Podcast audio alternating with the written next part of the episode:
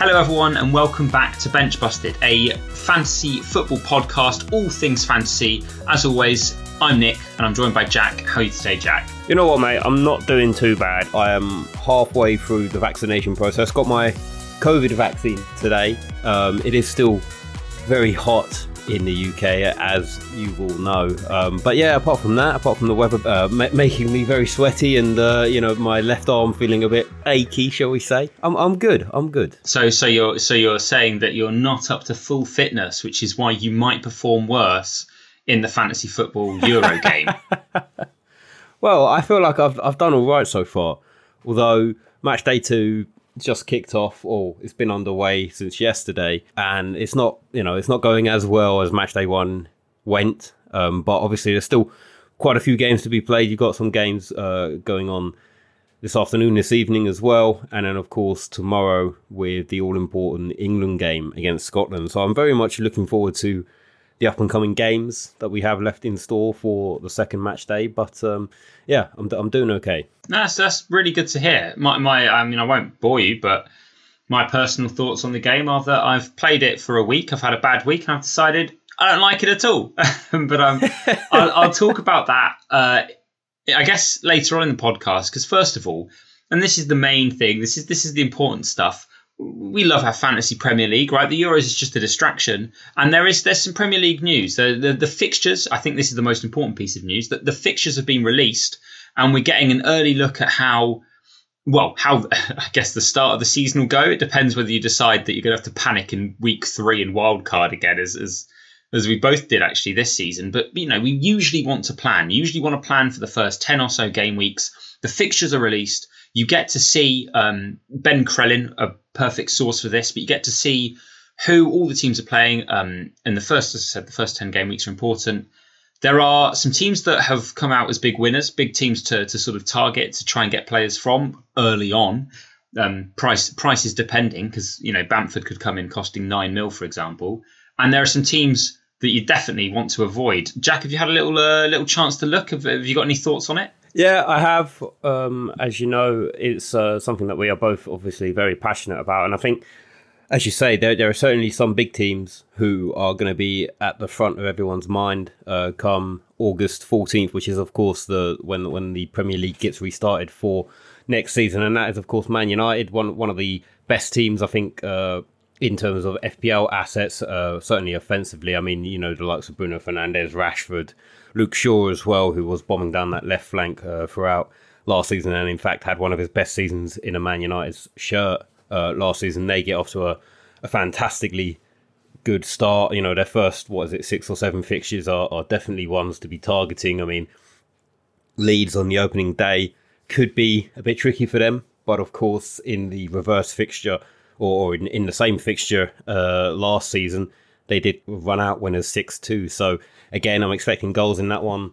Um, the likes of City opening up the new season with a game against Tottenham, which I think could be a very interesting one. Obviously, Tottenham, we were talking about this just before we started recording, but Tottenham's still sort of in manager limbo, as it were. I mean, there were talks going on with Paulo Fonseca, but uh, I, I'm, I'm hearing that those have broken down now. And yeah, it's interesting to see what happens with that Spurs side. Of course, Kane, towards the back end of last season, he was teasing the fact that he wanted to leave the club. You know, he's he's playing football and he wants to be winning trophies. And certainly in that Tottenham side at the moment, it doesn't look like he's going to be able to be winning trophies anytime soon. So I think that maybe the City game to open up isn't great, but they do have some favourable fixtures to to, to follow that.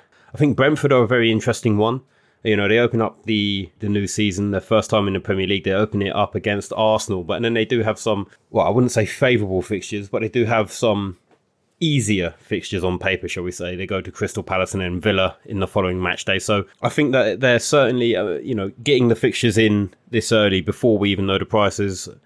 It's good because, as you say, it, it allows us to sort of get to work planning on in terms of you know what players we want to target, what what teams we want to target. But yeah, I mean, plans are there to be changed. I think as soon as we know more about the prices and, and some position changes as well may, of course, happen. Um, and certainly with some of the uh, transfers that are happening as well, we will get some new additions into the game, no doubt, because of course the season starts before the transfer window closes at the end of August. So I think that there's certainly a lot of planning to be done, but plans can and will change. So yeah, no matter how much planning you try to do now, I still think it's maybe a bit too early. Yeah, no, I, I agree with that. I think it's also worth mentioning some of the losers, or or not losers, but but teams that are you may have wanted to invest in for, for budget or, or premium assets who have a run of fixtures at the start that look the sort of fixtures that you probably want to avoid. I think um, the big the big losers are Norwich, who start their season with three tough fixtures. They, they they have Liverpool, Man City, and Leicester before they get that, that Arsenal fixture in, in, in the fourth week. Norwich, a team basically, I don't think many people will be joining the Pukki party early on next season, which uh, could be useful because he definitely was a bit of a high roller at the start of last season. I think Chelsea are another team where they might have had some premium assets that you could have been interested in, for example, like Chilwell or or Havertz, if you're sort of interested in that, or Mount even. You know, we don't know the prices, but those are the sorts of players you'd definitely be looking at immediately. Um, but they they have a tough sort of a tough sort of run with with Arsenal, Liverpool quite early, Tottenham, Man City in five and six.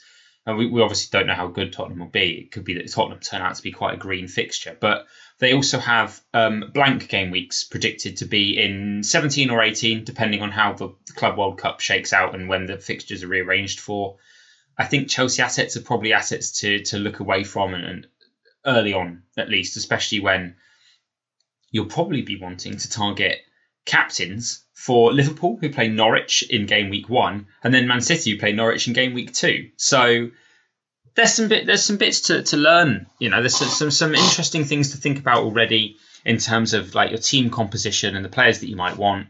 Um, Brentford again, another team who, who have a sort of a decent run of green fixtures early on. If you want to take a punt on on Ivan Toney, who I will be taking a punt on, I think. Again, depends on price, but I've read a lot about Brentford. I love the their owner. I like the way that they take a stats based approach, and this these fixtures are just another tick in a bunch of boxes that are already ticked for me to want to invest in Brentford. So I'll be doing that 100%. I'll probably be getting some sort of Brighton asset. i am keeping an eye on the fitness of um, Tariq Lamptey, who who well set the league on fire at the start of last season because Brighton have a very, very good opening run of fixtures up until game week six. It's, it's pretty, pretty sound stuff. And then, yeah, um, the other team that's that's worth keeping an eye on is Everton, who their fixtures look green at the moment, Jack. But uh, the, the, the new piece of news coming out is that they're looking at getting in Rafa Benitez as the as the replacement for Ancelotti, who's decided to to do one, and he's gone to has he gone to Real Madrid? I think he's gone to Real Madrid again.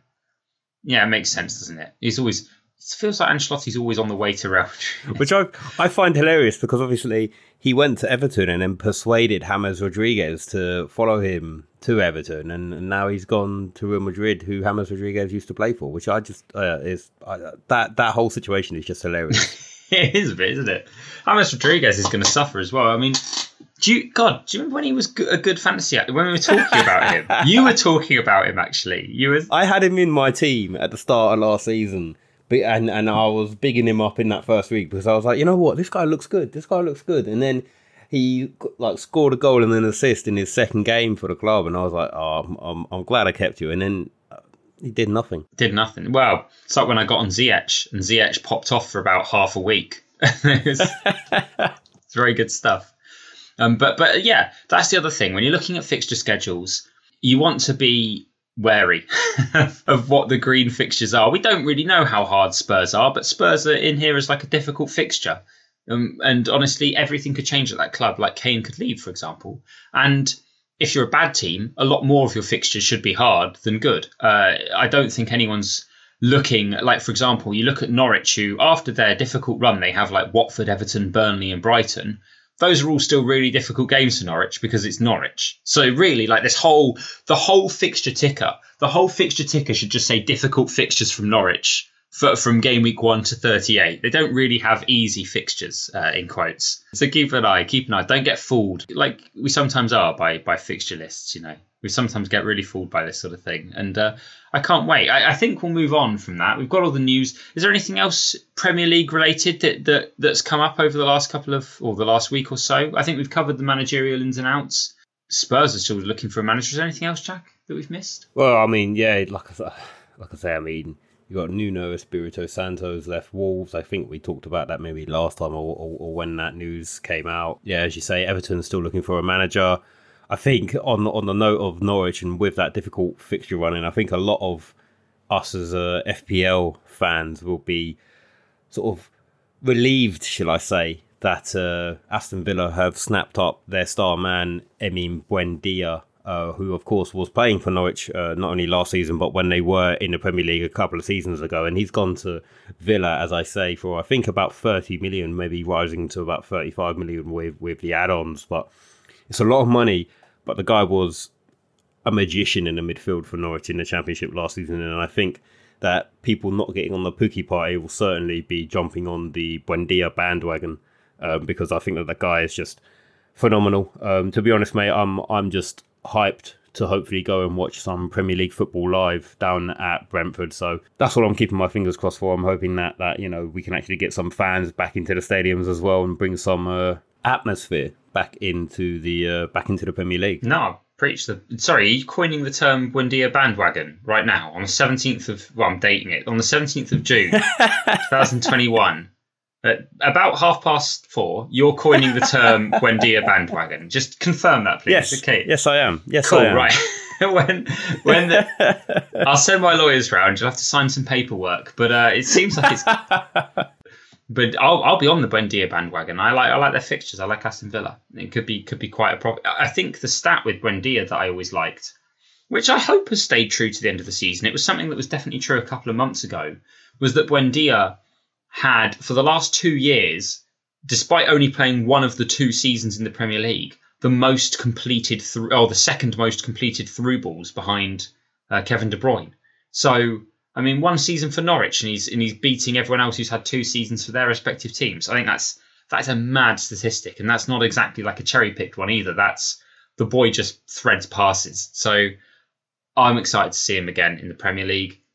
You clearly are. You're on the Buendia bandwagon, uh, patent pending, and um, you're you're absolutely right about full stadiums because we've been watching the Euros. A lot of the teams have half full, stadiums or, or, officially half full stadiums. Although I'm pretty sure in in in, in Holland or in, in the Netherlands they jammed a bunch more people into the stadium than than they meant to. Hungary have got a full stadium. It's been great. I've been loving the Euros and the full stadiums. Um, it's been a week now since it started, or just under a week. We've been watching it. We've been playing the fantasy football game. Although, as I said earlier, it's gone badly for me. What's been what's been great about it so far for you, Jack? What have you enjoyed? Which teams have you enjoyed? Well, I, I think before we even talk about any of that stuff, it has to be said that you know, obviously, with the Denmark versus Finland game, I know that a lot of people have been talking about this already, of course, but Christian Eriksen uh, collapsing, um, it was just horrifying to see that whole situation. Luckily, thankfully, uh, the medical staff were able to resuscitate him. Um, obviously, the likes of Simon Kjær being on the pitch, the captain of Denmark as well, uh, getting him into the recovery position, making sure that he wasn't going to swallow his tongue, consoling his, his wife and kids, as well as uh, the, the the likes of Kasper Schmeichel, the goalkeeper as well. I think that that was just uh, it was very. I, I, I, don't quite know the words to, to describe it, but it was um yeah it, it's certainly shocking I would say um, to see that happen. Obviously, seen it happen before with Fabrice Muamba when he was playing at Bolton and he subsequently had to stop playing football. Obviously, Eriksen's only 29 years old, so uh, it, it's heartbreak for him. A sort of somber reminder that footballers are just humans as well. But as I say, I mean, it was uh, fantastic from the medical staff. Uh, obviously, there's some questions about what went on behind the scenes with UEFA and their decision to essentially make Denmark play the remainder of the game uh, later on in that same evening. Obviously, the, the Danish players would have been shaken up by that. Um, so I think there are question marks about that, but I think that we all in the football community are just relieved that that, that he's alive and, and, and okay. And uh, yeah, everyone in the medical staff just deserves a, a, massive, massive round of applause because they did exactly what they are tasked to do. And uh, yeah, Eriksen uh, is certainly, I, I, imagine Eriksen is certainly very thankful to them as well. So yeah, I just wanted to get that out of the way because it was, as I say, it was a very harrowing situation to, to witness firsthand. No, yeah, no, a, a very important, I think, actually, thing to mention. Glad you did. They, they kick off in, in, in about half an hour against Belgium, actually. So it'll be very um, good to see some of the tributes that they're, they're planning, I think, for that game. I think Belgium are planning to kick the ball out in the 10th minute, which is obviously the number he plays with, which will be nice to see. And um, yeah, the, the, support. I think I think the support has, has been has been so impressive. It's, it's it, you know what? It's, it's just fucking lovely to see people care. It's it's lovely to see people care, um, and to show like especially when there's a lot of hate online and a lot of crap. It's really nice to see outpourings of of heartfelt tributes and, and care, especially seeing as he's he's okay now. So um yeah, absolutely bang on, and uh, it's a nice well. I guess the positive is it's, it's, it's a reminder that that that there is that support and that love, and that's what football's all about. At the end of the day, it's about coming together and, and being together and enjoying things together, um, rather than sort of any of the crap. I don't I don't know how to go on from here, Jack. yeah, no, I mean I think the, the, the uh, sticking on that game, I think the one thing, well, the, the, the one thing that we got wrong, and perhaps we were just being a bit stupid going into the Euro 2020 fantasy, is of course with this whole caveat of being able to change your team and substitute players on and off the bench between the games within the same match day, we both stupidly decided to pick goalkeepers who were playing against each other and of course, we both started Kasper Schmeichel and left the likes of Lukas Hradecky on our benches. And uh, turns out Lukas Hradecky wanted to turn up in that in that Denmark game. Obviously, Finland won that 1 0. And uh, yeah, he was called upon to save the penalty that would have equalised it for, for Denmark, but he saved it. Um, and he managed to pick up 13 points with the clean sheet as well.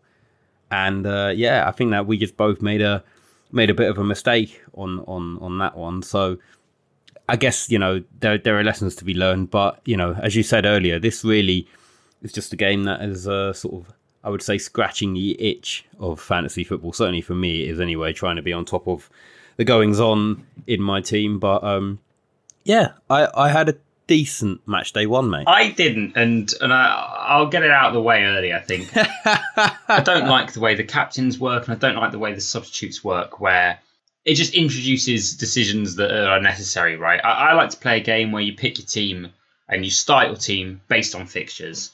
And and that is almost that. I actually would rather play without captains. I think captain is not annoys me as well. I just want to pick players that I think are going to be good for long periods of time and remove some of that high variance stuff. But this introduces more variance stuff instead, which uh, yeah frustrates me. However, I did badly for a number of other reasons. It wasn't just that that that, that is the reason that I, I started off so poorly. My players didn't didn't I didn't pick players who performed. I sort of overvalued the potential for assists in a game where uh, there's no bonus points, which actually might still be the case. I mean, we've only had one round of game weeks, and and actually my my sort of assisty midfield that that I had last week but don't have this week has started to, to perform this week. Um, Barella got an assist yesterday, just up, just after I took him out of the team. Right, he, he waited until just just he, he just he just snuck out the team, and then he's like, time to perform, time to do the biz. So um, it's one of those frustrating things. I think you also, and I'm going to bring this up. You, despite you didn't even actually mention this at any point, I don't think. But you you made this huge gamble on the Belgian de- Belgian defender that you think would start at, at right wing back, despite knowing being fully aware that Castagna Timothy Castagne is an absolute fucking force and that he played well for Belgium in, in the qualifiers, started their last game in the not in the qualifiers in the friendlies pre-tournament, so was probably going to start. He did start. Your pick was in the mud, Jack, in the absolute mud. And then, out of nowhere, the angels of fantasy football come down and they grant you exactly what you're asking for from your defender. Uh, he comes on with that with, with less than half an hour played, which qualifies him to get the two points for playing 60 minutes and the clean sheet points. But he doesn't just get the clean sheet, does he? No, that's not good enough. He gets an assist as well. But what did he get before the assist? Because the assist and the clean sheet aren't good enough. Uh, for, aren't good enough for Jack, king of king of fantasy football. No, he gets a goal as well. He gets a goal, an assist, and a clean sheet, and comes on before half an hour. Oh, amazing! It, I I I bow down to you, Jack, because that that might have been actually the straw that broke the the camel's back. I think. you know what? I it's it's weird, right? Because things like that would never happen in a regular FPL season for me. It's it's, it's happened so many times where over the years I've left a player on the bench who has then gone on and got me a double digit haul, and it's been like one of those annoying things where you you wish that you would have just you know had them playing on the pitch instead of you benching them in in the first bench slot. Obviously, with this, I as you say, it, it was a risk going with Meunier. We were talking about this last week about the sort of Gosens versus Meunier uh, dispute, as it were. Uh, you know that famous dispute of 2021.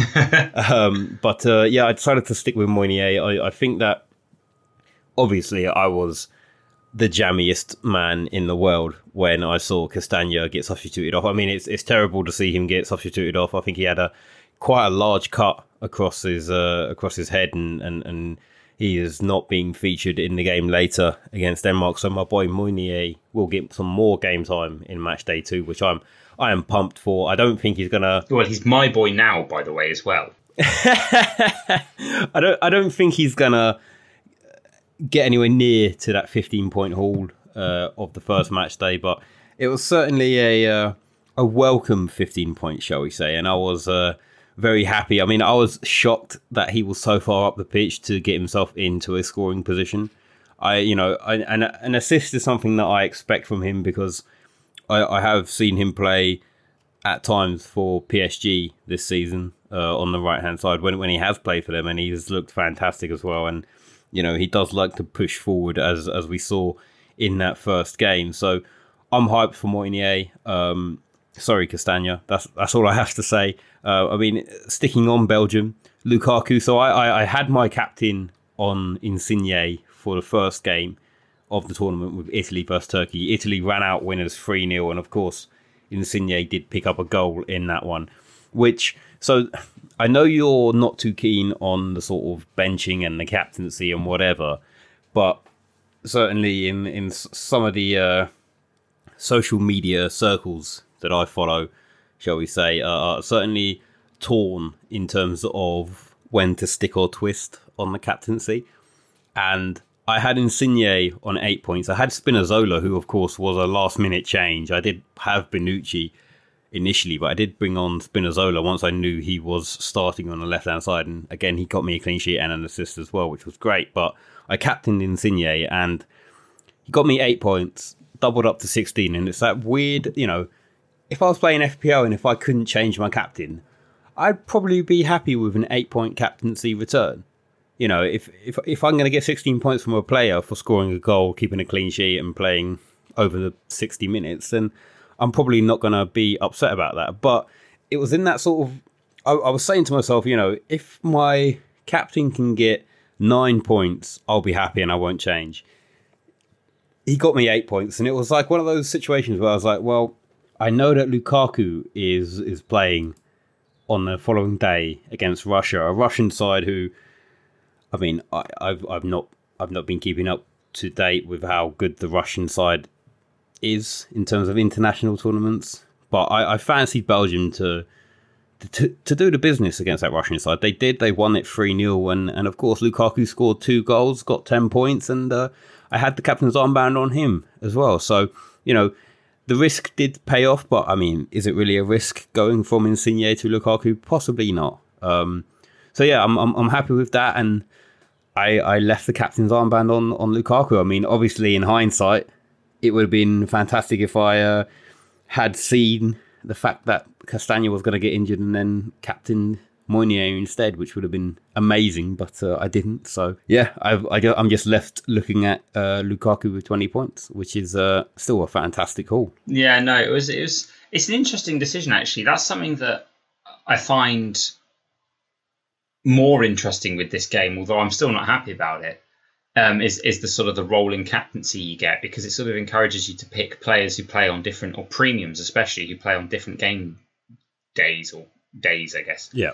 And without the addition, like without there being bonus points, I think nine and eight are actually sort of really good, really good hauls. Uh, you have to like to contextualize it. You're, the player, like if you've got a player who scored like eight points, the player that you're bringing in needs to get two attacking returns to to match that um, or beat that, which is.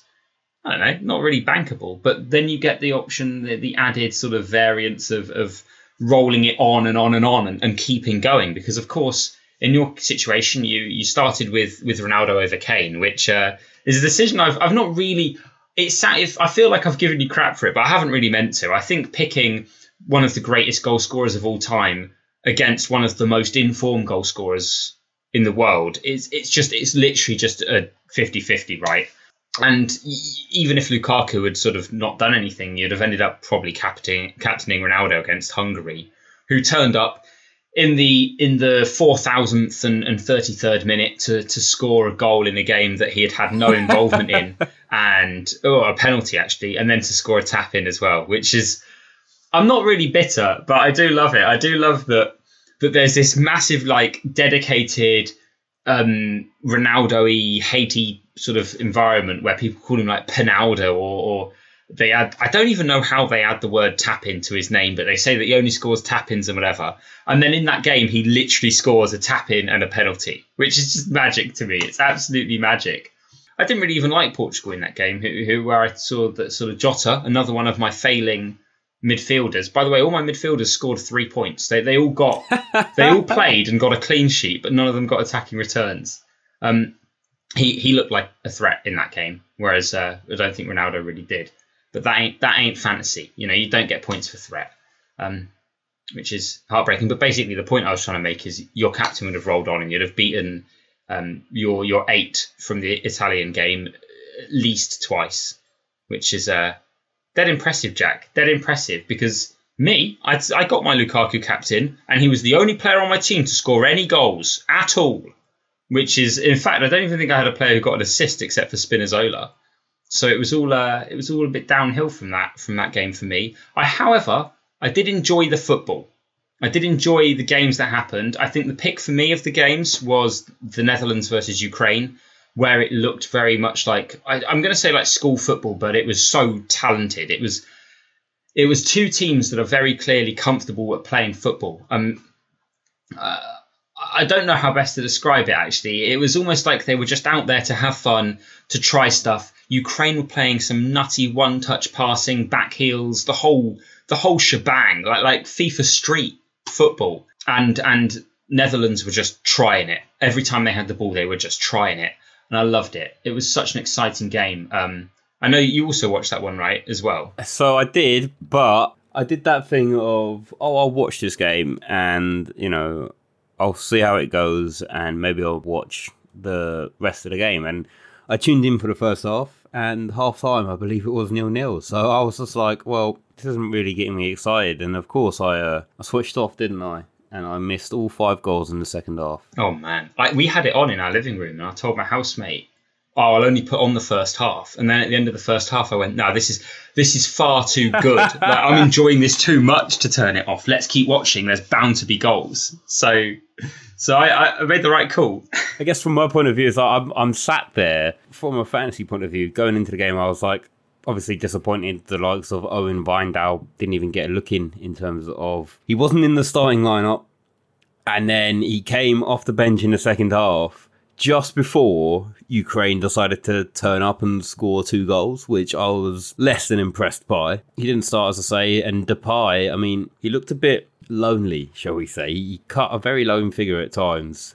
Uh, certainly in that first half, and yeah, it just seemed like the the certainly the goals came from elsewhere, and it. I mean, I guess it just goes to show that they don't 100% rely on Depay for their for for their attacking output. I mean, Wijnaldum, to be honest, even going into the tournament, I sort of knew that Wijnaldum cuts a very different figure when he plays for the Dutch national side as opposed to when he played for Liverpool over the last couple of seasons. So I think certainly in, in that in the international tournaments he's definitely getting a lot further forward than he would do at club level.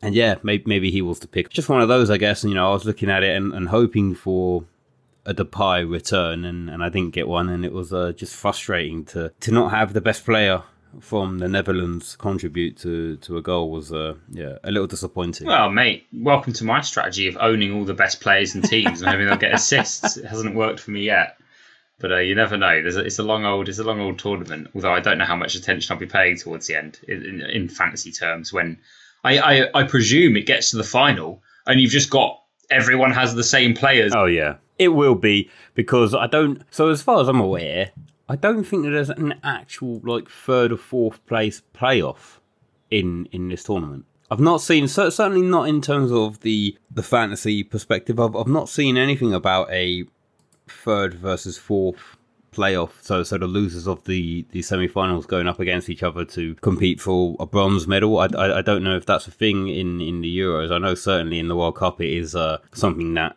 that will take place. Obviously there, there's one less match, and I guess that's maybe maybe it's a good thing because you know going into the final you actually have to target teams on the final and you don't just get a free pass in terms of you know setting your team up well for the semi-finals and and knowing that you uh, will have players from teams who are going to play at least twice again so i can get it from from that point of view in terms of the fantasy but i, ju- I just wanted to touch on a team who you tipped last week to to go on and win it all, and that is Germany. They opened their Euro the Euro 2020 group against the World Cup holders France. Mats Hummels scored the only goal in that game, but uh, unfortunately, it was an own goal for France. So yeah, France won out winners one 0 I don't know. I mean, Germany looked good in parts in that game.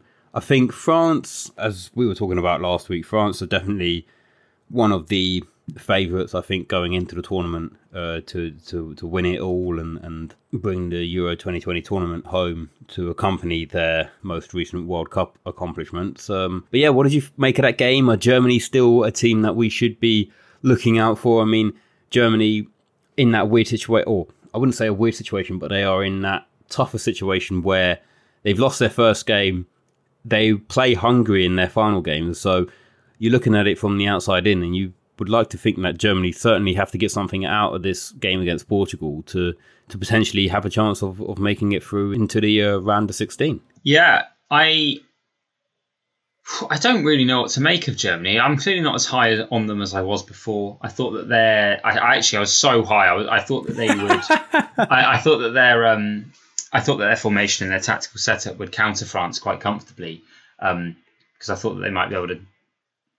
Well, a lot of the thinking, I guess, was that I thought that their central defenders would be able to cope with with Mbappe and Griezmann, but as it turned out, well, as it turned out, they they did. However, Matt Matt Mats Hummels, who's not been the fastest guy in the world ever, um, very very slow. They played very high against Mbappe and got very lucky that he didn't get any returns in that game. I think, based on how they were playing. For me, in the second half, Germany were far better. I think France were defending the lead and they were doing what they did for the whole blooming World Cup as well, where they don't really try to play. They they just sort of sit back and absorb pressure and um, and then release Mbappe, release Mbappe, and he just runs up the pitch and, and does business. And that's sort of how they looked as well um, against Germany. Germany were disappointing for me. I think they actually, well, I don't think they created a lot of clear cut opportunities, but they did a lot of this thing where they where the, they had a lot of crosses into the box and and because they came off a French player, it doesn't look that impressive. But I am not a fan of crossing it relentlessly anyway, and think that yeah, they could have got they on a, on a, on a better day they probably could have won that game, but on a worse day they could have lost that game three 0 So I think on balance it was probably a, a, a fairish result. Um, they took off Serge Gnabry, which they were punished for because as soon as Timo Werner, like he's useless, man.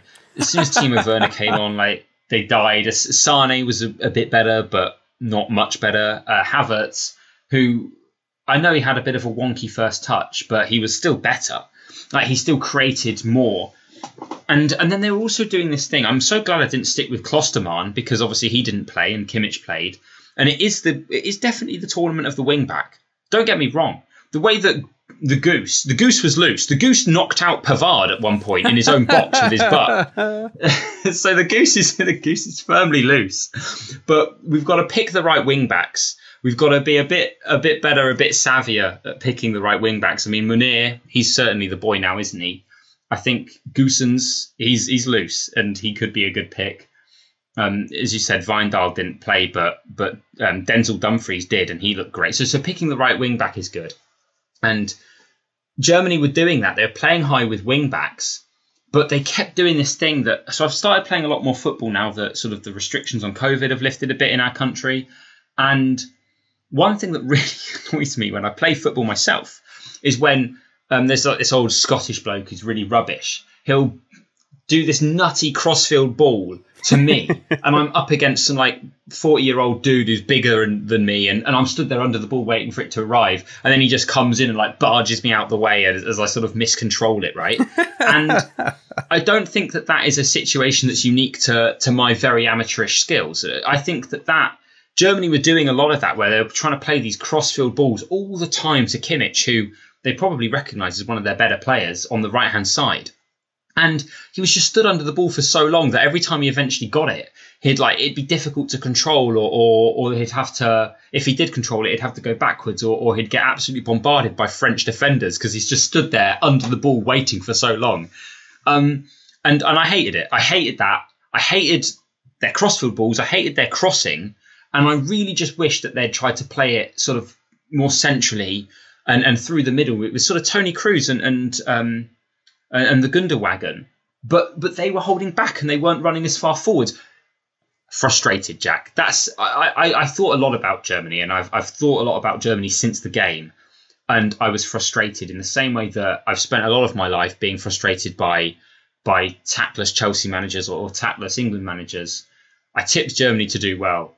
I don't think if they play that way that they'll necessarily do as well as, as I sort of thought they could have but they can still definitely win games. Um, it was just sort of disappointing to see uh, Jogi Löw get every single decision wrong. I think on the day. Yeah, no, I mean, I, I, I think I do agree. Um, I think that France, in their own right, I, I think that we all knew how France would set up. We we know that the attacking front three of Benzema, Griezmann, and Mbappe are just phenomenal. Uh, they are in in their own right, they are just three of the best attacking players in the world. I mean, I know Benzema's getting on a bit, and he's just been recalled back into the uh, French international side. But uh, I still think you know he's got plenty of goals in him. I think it would be interesting to see, obviously, France their next game playing against the likes of Hungary, who, as you say, Hungary against Portugal. I mean, Hungary were unlucky to get anything out of that game, in my opinion. I think Hungary set up very well. I think that they know that, as you mentioned last week, all three of their games are going to be played in their own backyard in front of a crowd of 60,000 people.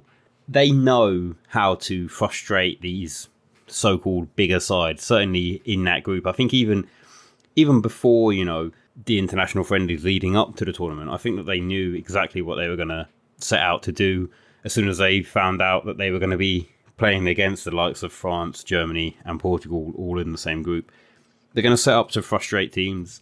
Um, I think it'll be interesting to see how France do when they come up against Hungary in their next game because it took Portugal quite some time to eventually break them down and, and, get a goal. I mean, I think that France will probably have too much for for the Hungarians, and I think that it could be more than just three goals that they score. But uh, yeah, I think that Germany definitely need to improve.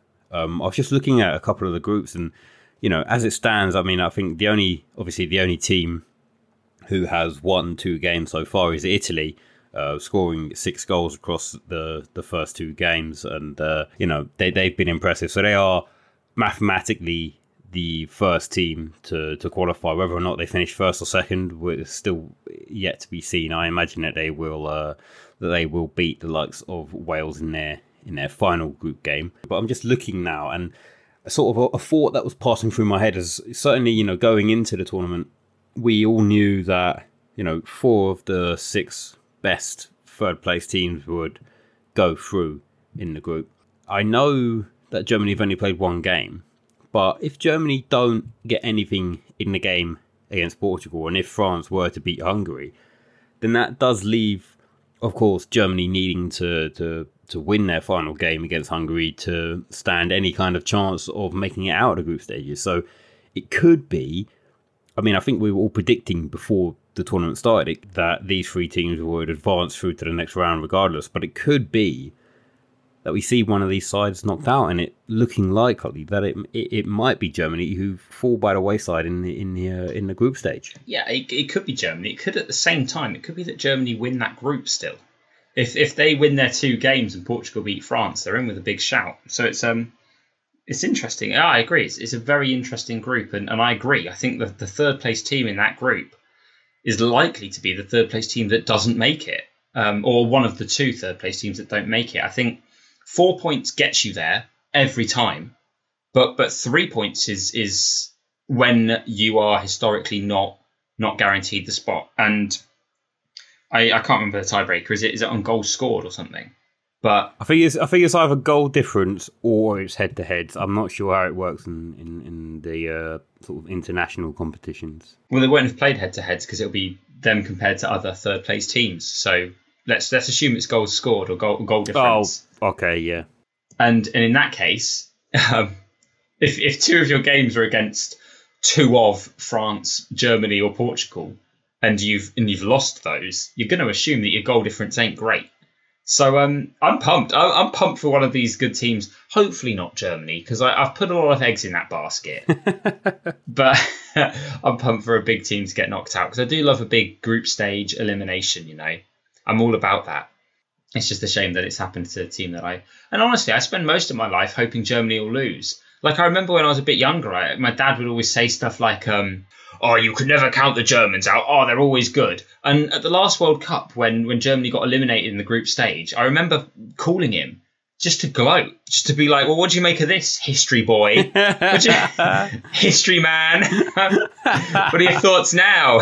and and now I'm sort of it's all turned on its head somehow, and I I, I pick them a little bit because they're sort of almost underdoggy, but um, yeah, it's all gone the opposite way. It's all gone badly for them. I, I like that you touched on Italy as well because we were talking before, and you and I have very different views on Italy. Where I think you, you, are saying Italy are good, and I, I, I think it's very hard to argue that.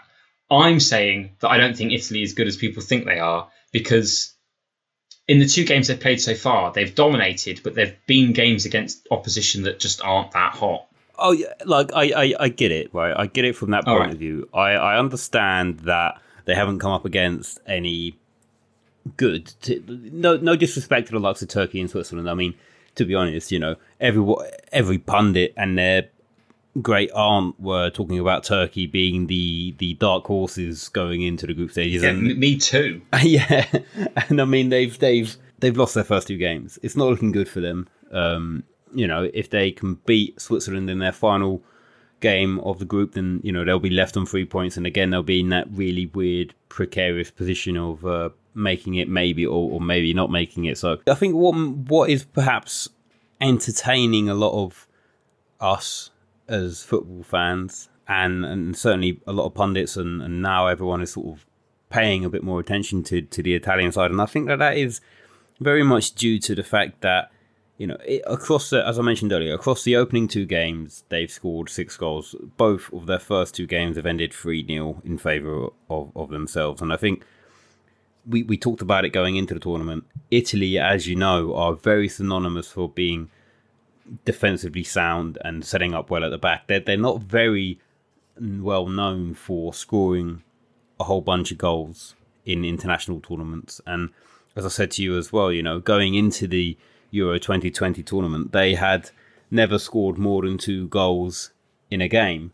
And lo and behold, they go ahead and score six goals in their first two. I, I, I just think that the different style of Italian football that we're now seeing, not only in, in this Italian national side, but certainly uh, throughout the Serie A as well. I think that there is sort of a a revolution. Maybe it's a well, I wouldn't say a revolution, but it's certainly coming a bit too late, and I think that they are maybe just now catching up with the likes of you know Spain, Germany in terms of the way that the club teams play football. And I think it's just a breath of fresh air for that Italian side to see so much offensive flair. As, as we were saying, you know, the likes of Insigne is fantastic. I mean, Barella has been decent in the first two games. Locatelli got two goals for them, his first two goals for for Italy in their in their game against Switzerland. So I think that more than anything, it's just as I say, refreshing to see that Italian side actually play some creative, free flowing attacking football rather than being the the side that are most renowned for scoring a goal and, and sitting back and, and dropping deep and defending for 80 plus minutes of the game. It is it is nice to see actually. You made a good point there about how how they're catching up to their European sort of um, counterparts, and I think that's actually exactly where I place them. I, I, think a lot of pundits have obviously got carried away, and, and they're saying they're the they're the they're the favourites now. They're not the favourites, but they are. Yeah, I get. Actually, that's a really good way of putting it. They are a team that have clearly caught up, or, or are catching up to to similar European teams. They're not they're not outsiders. They're not dark horses. They are contenders. Um, they're not special contenders. I, I certainly am not saying that they're favourites.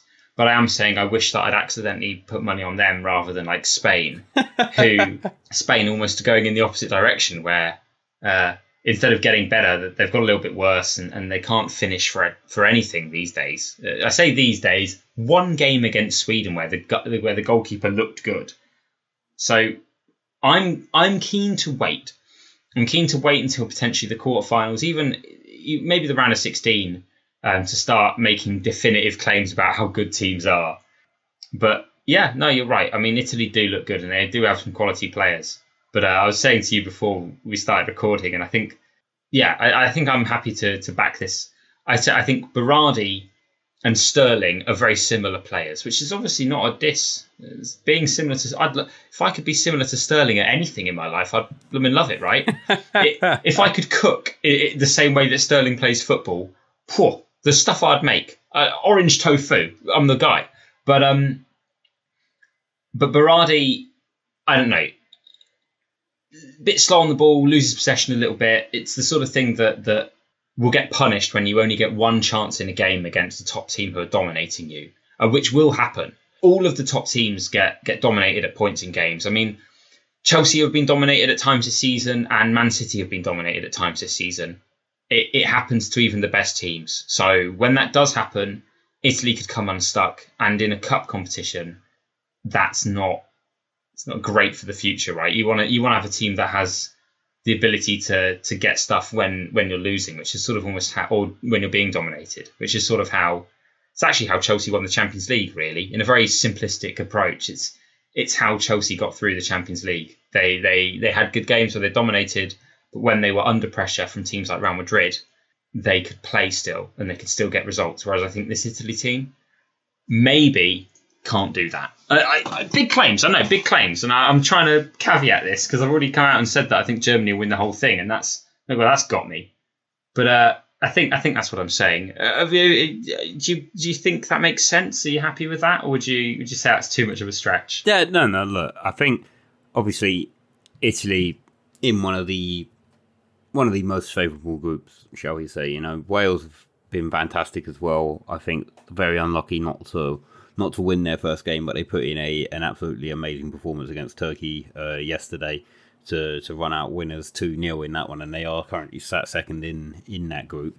But I think that that that Italy side certainly you know would have expected to to make it out of the group quite comfortably, and it looks as if that's going to be the way. They haven't come up against anyone who's really given them a threat, or certainly given their defensive line a threat. I think that, as you say, when they do encounter some tougher opposition later in the tournament, who knows how far they'll go. I think that certainly if Belgium and Italy were to win their groups, I think that there is a, is is the scenario where they will face off against each other in the quarterfinals. So maybe that is a is going to be a, a better barometer, as it were, in terms of you know obviously one of those teams will then make it onto the semi final, and it will give us a bit of a better look as at, at, at how how well defensively drilled that Italian side are when the likes of you know Lukaku, Eden Hazard, who again is not starting in the game against uh, Denmark this evening, but he is on the bench, as is a, a once injured Kevin De Bruyne. So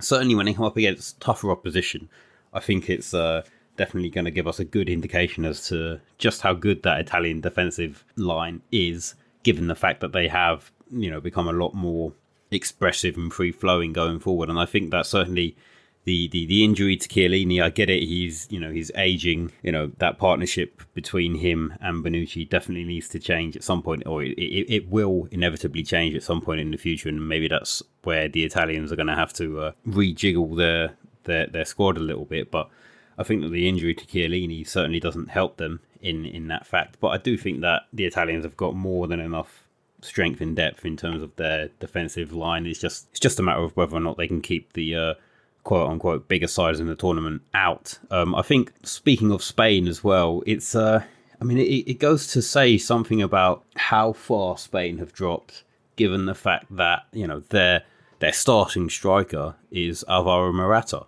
I mean, you know, we we are synonymous again. You know, just like how we relate defensive, organized football with the Italians. Spain have been synonymous with their creative, attacking, free flowing football for, for many years. And uh, obviously, the, the the greats, the likes of Iniesta, Xavi, uh, you know, any notable striker from that side, really, as well, have have long gone. Um, I think Pedri is looking like a bit of a, a, shining light, but he is still very, very young.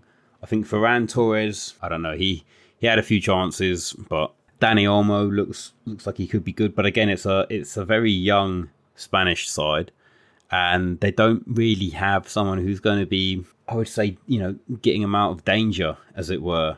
Because um, as I say, they've they've got Alvaro Morata, who has seemingly struggled for goals at club level, and, and it just seems to be uh, transferring over to the international stage as well. Oh, for sure, man. The, the XG was like 2.9 or something in that Sweden game.